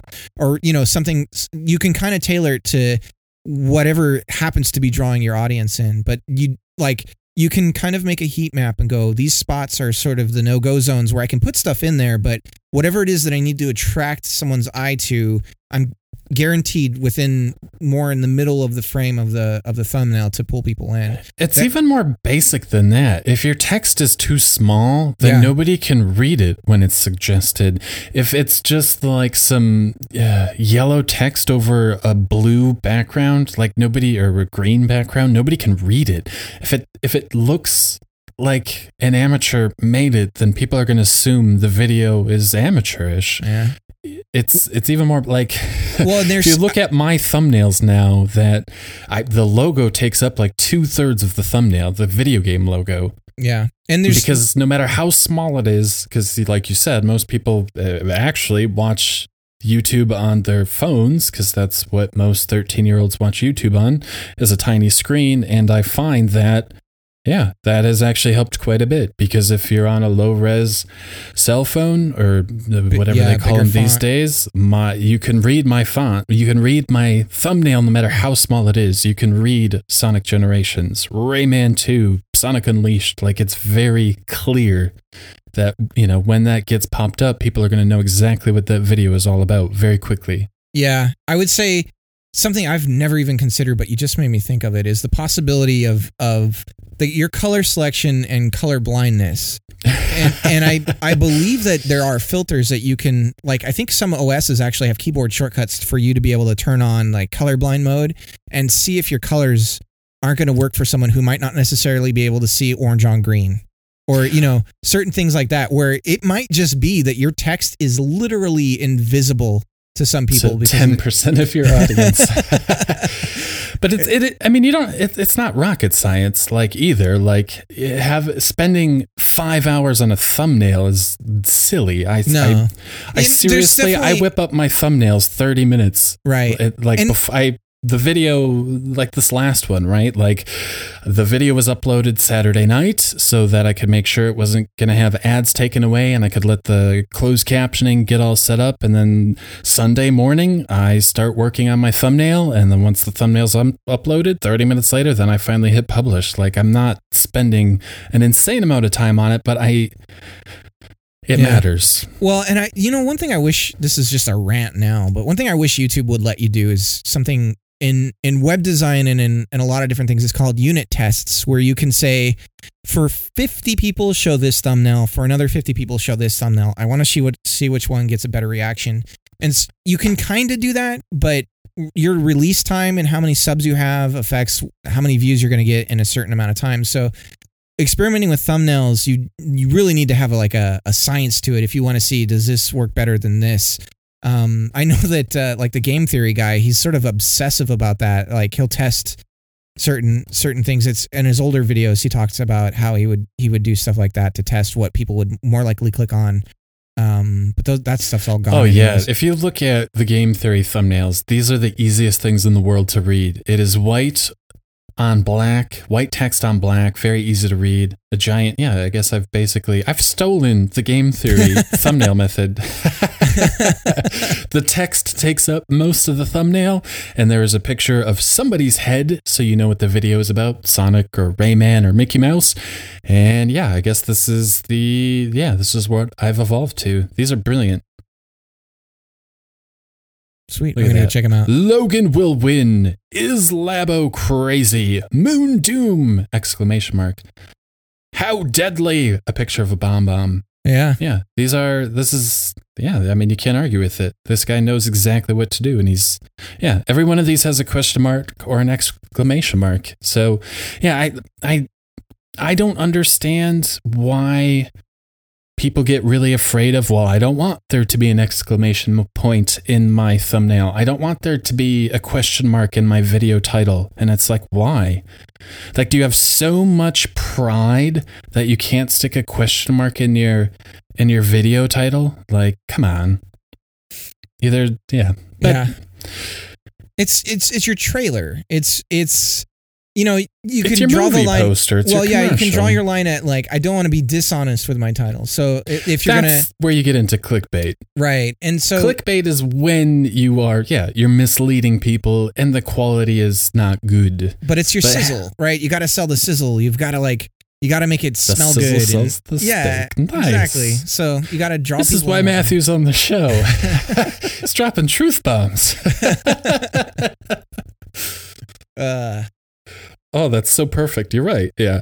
No, I've, I've, I used to get annoyed when people would say I had clickbait, and I don't even care. It's just like some guy was like, yeah, some guy basically said this is clickbait. I'm like, well, it worked. He's like, yeah, the video was pretty good. And I'm like, really? what? yeah, I subscribed and the video was all right. And I've actually And- watched all of your other videos as It well. was now, so funny. It was just like a random like asshat comment, so I gave it an asshat response. He's like, "Oh yeah, it was pretty good." I'm like, "Well, then I was right. I was right the whole time. I got your attention, and you watched it and liked it. Like that's that's what it's all about." So no, I I yeah, if adding a question mark to the title is going to make more people click on my thumbnail when it's up there against 11 others, yeah, you absolutely should do it. Unless you don't care, you know, about subs and views. And there's certainly people like that, and that's okay too. But I'm talking about the people that are feeling discouraged or setting themselves artificial barriers for no reason. So the content matters, the tags matter, and the thumbnails matter. I think this is all really good, good, juicy stuff for people. I'm The- trying. I'm trying to help. Well, the hard thing is, isn't any of this. This is work. You put in the time. You you know this is you this is stuff you you need to do. The hard part, I think, for a lot of people, and what I see on on Twitter and and the the the attitude, I think, is what needs adjusting for for some people. You've got to be honest with yourself because I see some of the negativity that's coming from people are people that claim that they don't care that they're not you know i'm just doing it Yeah. for the love but then all they talk about is how many views and how many subs they have. And it's like you're, you you've got to be honest with yourself and and look yourself in the mirror and be okay with it's okay to be vain and and and to have a little bit of like to tie your self-worth to how much you think this stuff matters. It's like okay so that's what you're doing be honest with yourself now accepting that what are you going to change in order to make that thing happen? And that's like that that motivation and that drive that's what's really hard to p- tap into for people. And i hope Well- that listening to something like this is is what can pull people into the like i can do this i can do this and and looking at it from a from a fresh set of eyes and and some motivation you know and, Well, I imagine like you could apply that to your to your eBay, right? Like you don't set yourself up with artificial barriers about what you can and cannot do to resell.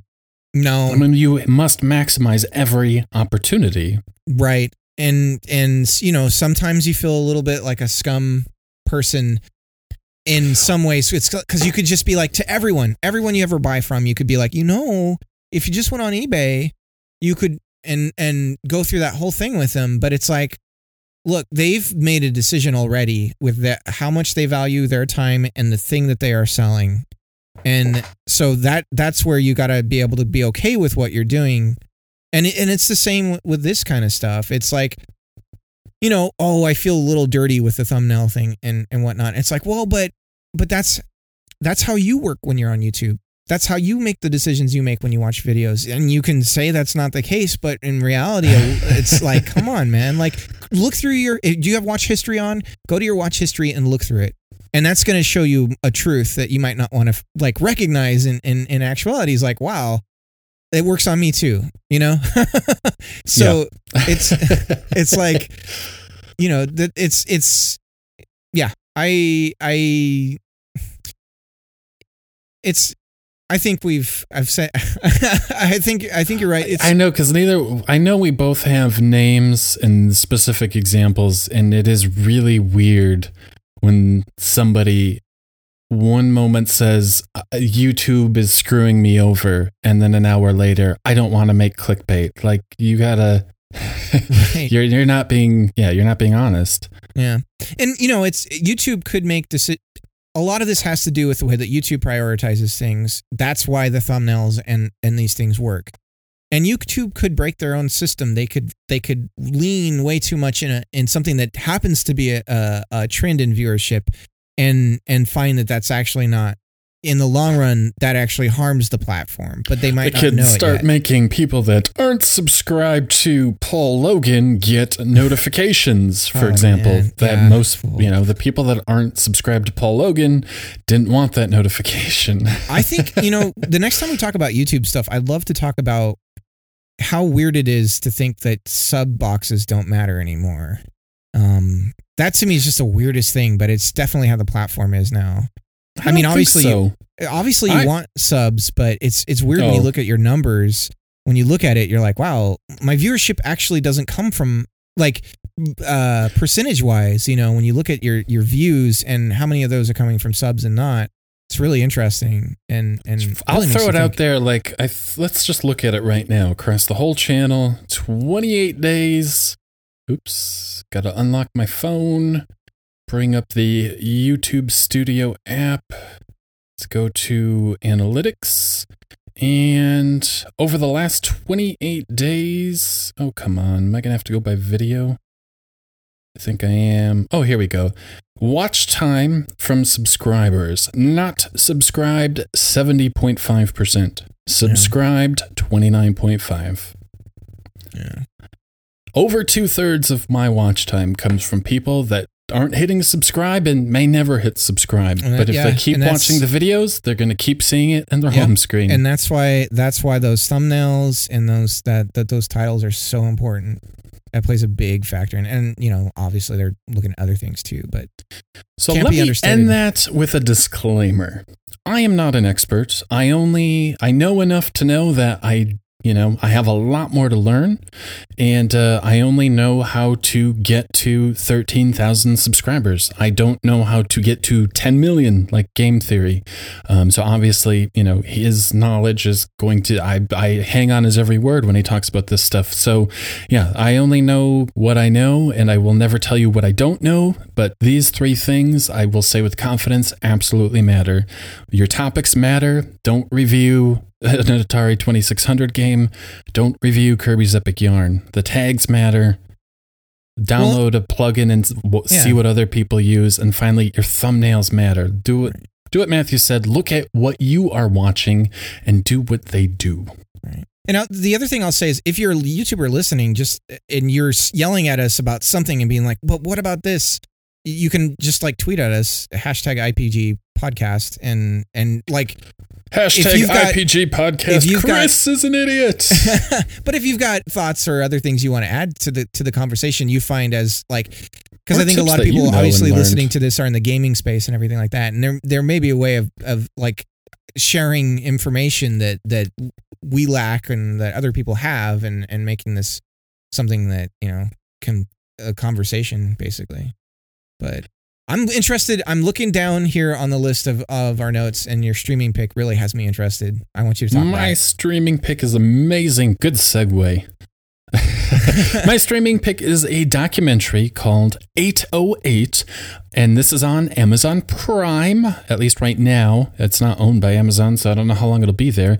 And this was a documentary from 2015, and this was about, or is about, the Roland TR8, TR808 drum machine. I don't know the proper way to explain what a drum machine is. It's uh, it's some sort of piece of like I guess DJ equipment or uh, music equipment, not an actual drum kit, but a machine that makes drum noises. Uh, yeah, I think the other thing that it um that the 808 could do is uh samples, and that's what's so key to the 808 and hip hop music in particular, because uh w- what what early hip hop started doing was sampling um jazz and drum uh the reason why it's you, you know you've got like genre like breakbeat is because in in um uh like certain st- styles of music the drummer would literally give the band a break by playing a bit by himself. And so that was called a breakbeat. And so you could take that sample and loop it and and use that to to build a bass for for a track or something like that so the 808 i think was one of the ones that could do sampling as well as uh you know you had different different uh, other I elements you know don't. I don't usually want. I'm gonna push back a little bit. I think what made the the 808 so popular was that the drum samples that it had built in were off. They weren't super realistic or accurate. Oh well, yeah. The sound alone, yeah, I totally agree with that. Yeah, And I- the fact that they are, there was something about the price of this machine when it arrived, the odd noises it made, and then the the way you could loop that and tweak it, and that is what made it so iconic. Not sampling somebody else's drum sounds, but the drum sounds that were in the machine already. yeah, I could see that because it. I mean, it had a particular, like you'd have an impossible bass hit, like. That, that a drum could never do, and so you'd get you could get sounds that that just uh, didn't exist, and like the snare and like um all those The kinds of noises, hat, the, the right? everything was all just unique and strange and Right. wonderful, all at the same time. yeah, But yeah, like you were like you were talking about, especially with the bass, it created an entire new genre of music. The the the 808 itself created an entire new genre of music known as acid house. And in the 80s, like there was a lot of huge bands and artists that used the TR 808, including Beastie Boys and Run DMC, Whitney Houston, even Phil Collins hmm like this this machine was everywhere and being used by everything. And if you start to listen to well gosh especially if you listen to beastie boys or run dmc like oh that's i can hear it now clear as day. Oh this is like the the machine from the documentary i just saw. And it's kind of fascinating and it follows this this documentary 808 kind of follows this drum machine from the where it began in Japan and the guy that created it and then it moves across to the United States and, and how it sort of took off at the same time hip hop was being born in Brooklyn and, and spreading across the country and ultimately the world. Yeah. Well, yeah. I mean, Phil Collins, like in the air tonight, like the the sound that that has, like that's almost uh, almost entirely electronic. Um, that the it's it's interesting that that uh, I mean, because like when I was in high school, I was way into electronic music, and so that's the reason why I have any knowledge of like drum machines and and uh, the Good. 808 in particular, and and uh, but the uh, it's just fascinating. I don't know, like you're. I, I want to watch this because it did. Uh, it was this weird moment in time where where like it was a new instrument. Well, it's even funny because, like, I can think back at like all of the times in even pop music, how many times I've heard 808, and now I know exactly what it means, what they're referring to. Yeah. Yeah, there's um it, it you know, the my understanding of like the origin of like house music was based off of uh the idea that you were playing inside of a um a, uh building that typically was a industrial sized like uh, metal building and so you had to be able to have a, a style of music that you could match the reverb inside the building with the snare so that you would get you wouldn't get this echoing kind of yeah, I would imagine. yeah and so and so that's would you know i think that's what really where the that house music that's the idea of, of where that that the origin of that comes from and um it, it all of these like genres on on on this list that you have here a lot of them were out of necessity like sampling for hip hop it's like i don't know how to play music but i know that i like you know if you put a beat down and you well, do I don't know how to play an instrument. Right, but right. hey, I have this, and now this is my instrument. And Exactly, Watch yeah. me do amazing things. Yeah, and so it it's a creative outlet for people that that might not necessarily have a particular set of talents, but they still want to be creative and and you know make something new. Um, but I really want to watch this because uh, totally, totally down for something like this. Yeah, it, I think I feel it must cross with like what we talk about because obviously we listened to music in the 80s and 90s and you know i don't know how music cannot be an important part of your life even if it was just listening to the radio on the school bus on the way to work like it was it's always there or on the way to school you know it's it's always there it's always with you. Yeah. Well it's, pep it's, rallies at your high school football game like these all use pop music. Well you can't that, escape it. No and that's what nostalgia music is is a time machine. Music is if you're a gamer and you forgot about a game that you used to play a lot as a kid and suddenly you hear the soundtrack to it or something like that you're back in your room and you can smell the smells and and think about those moments and times and things and and recall memories that you've completely forgotten. And music is the exact same thing. Yep. Um it's it it's something about the way that you access a memory uh, uh of recollection when you hear something just the same as it's a little bit different when you touch something or smell something but it, it can just be this weird sort of time machine. Um, oh man, it, yeah, it's it, what, watch I, it. You'll have to watch it and then come back to me. But I, I think it is a really well produced documentary that that stands up as just a good film. Then I also happen to really like the subject matter, so it's a double whammy. That's cool. i am definitely gonna check it out. Check it out. 808 Amazon Prime. Matthew, what do you have?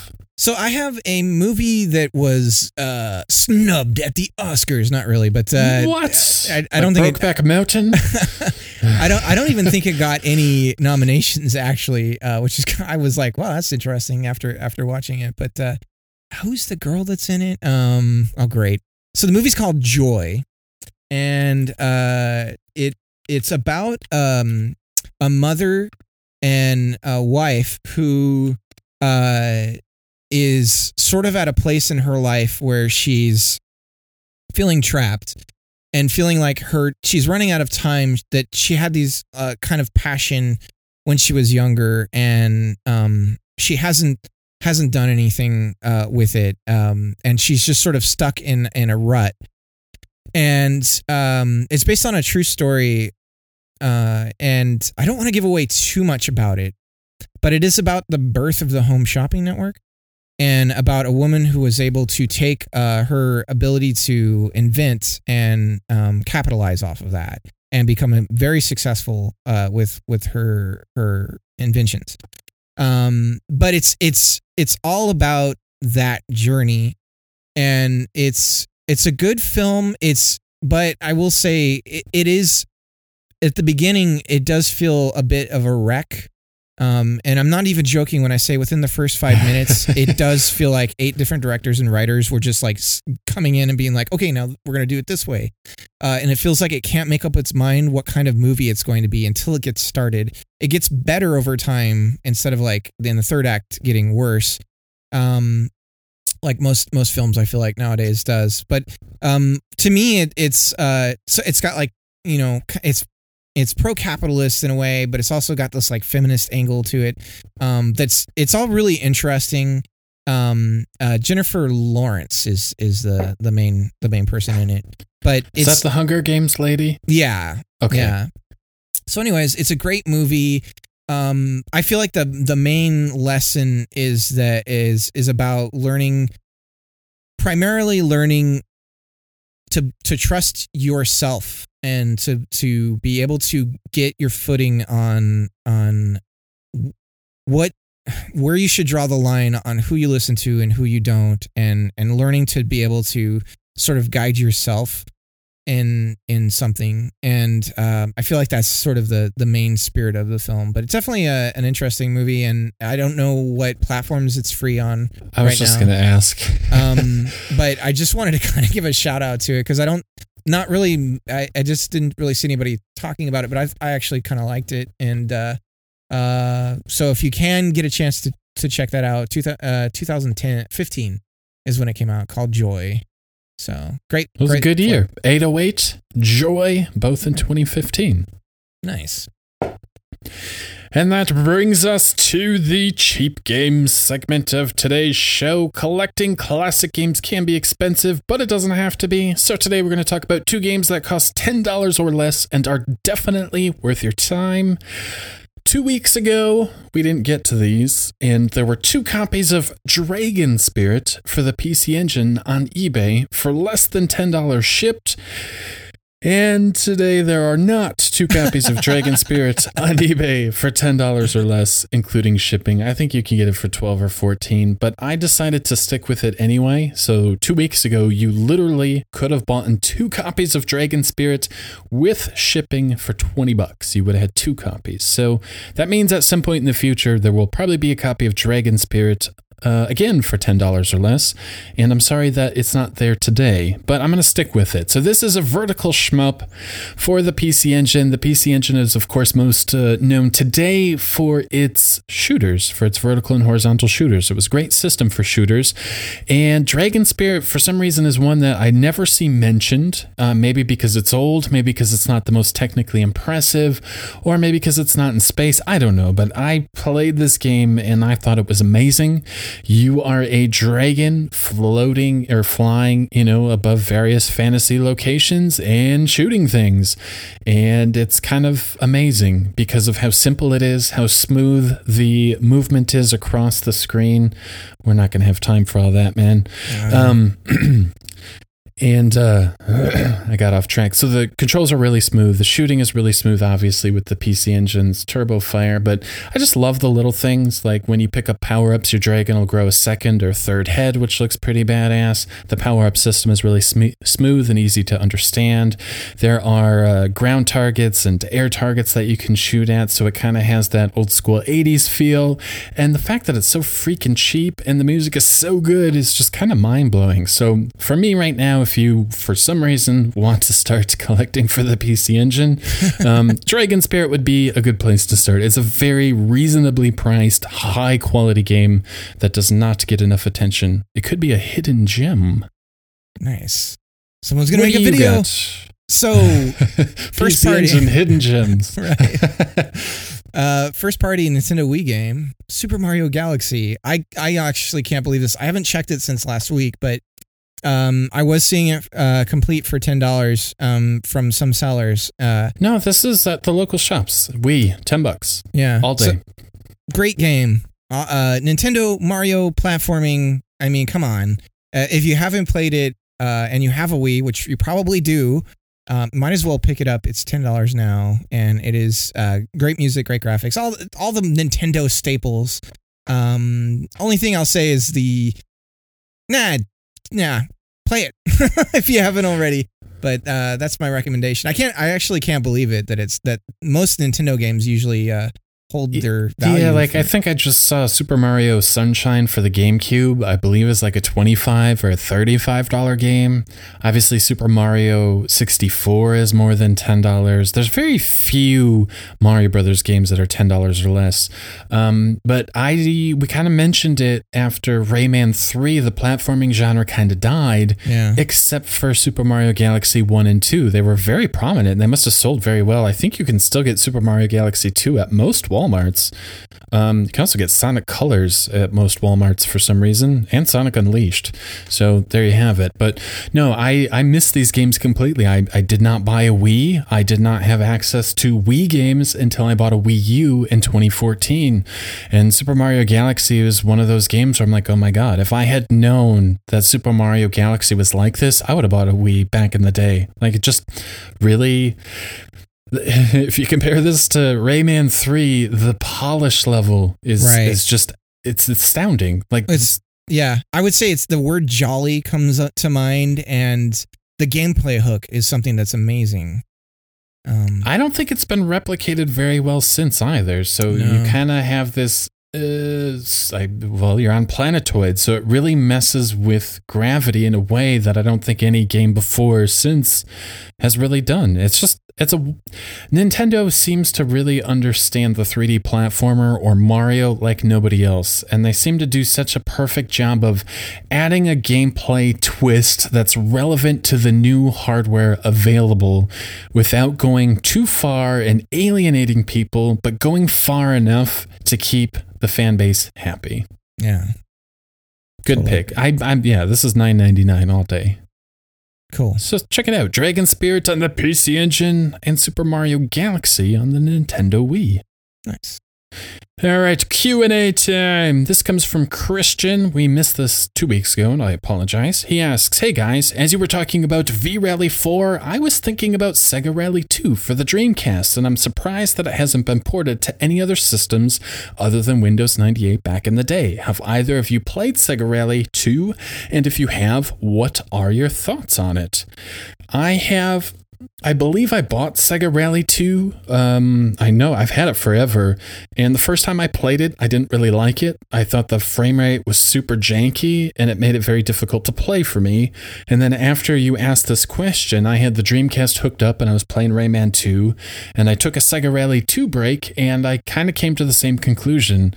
I find it very disorienting to play when the frame rate is jumping I'm sorry, my cat is hacking in the background. I find it very disorienting to play when the frame rate is jumping between like 15 and 60, and I just I can't get past it. So I I didn't I haven't put very much time into it, but I I don't think I ever will. Oh, that's a bummer.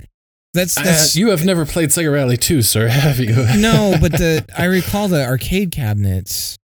Um, I am totally pulling this off of memory. I don't know if this is true or not. I feel like this was a Windows CE port that didn't run very well on the Dreamcast, and that's why it's so shoddy. uh, yeah. I may be wrong. I feel like that's what was re- well, that's what people said back in 2000 and 2001. I don't know if history proved that to be true or not, but that's what I remember from back in the day.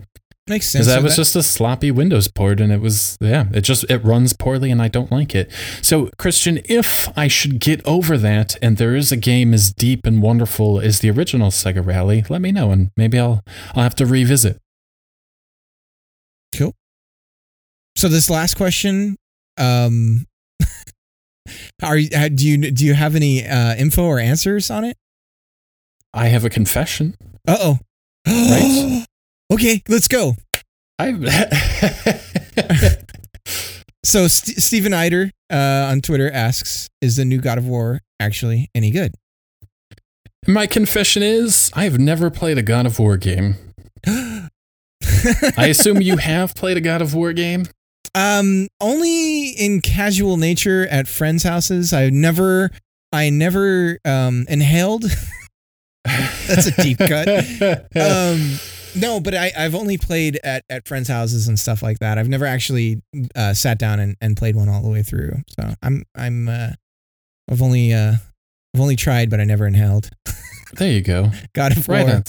Um, So the reason why I have never played a God of War game is because after the Dreamcast died, I kind of turned into a Sony hating bastard, and I just never bought any Sony consoles. So I went from the Dreamcast to the Xbox to the Xbox 360 to the Wii U, and kind of never uh, I never dabbled in the Sony hardware, and so I never played a God of War game. Now, obviously, now I don't really have that kind of fanboyism in me anymore. Um, I'm still loyal to Xbox in a way. Um, most of my friends are still on Xbox Live. They, I don't think Microsoft has ever lost my credit card number. Just little things like that kind of keep me in the Xbox camp. Um, maybe it's Halo. I don't know. Um, so now I own a PSP. Um, I've always owned an original PlayStation. I have a PlayStation 2, and I think that's where God of War started. Or am I wrong?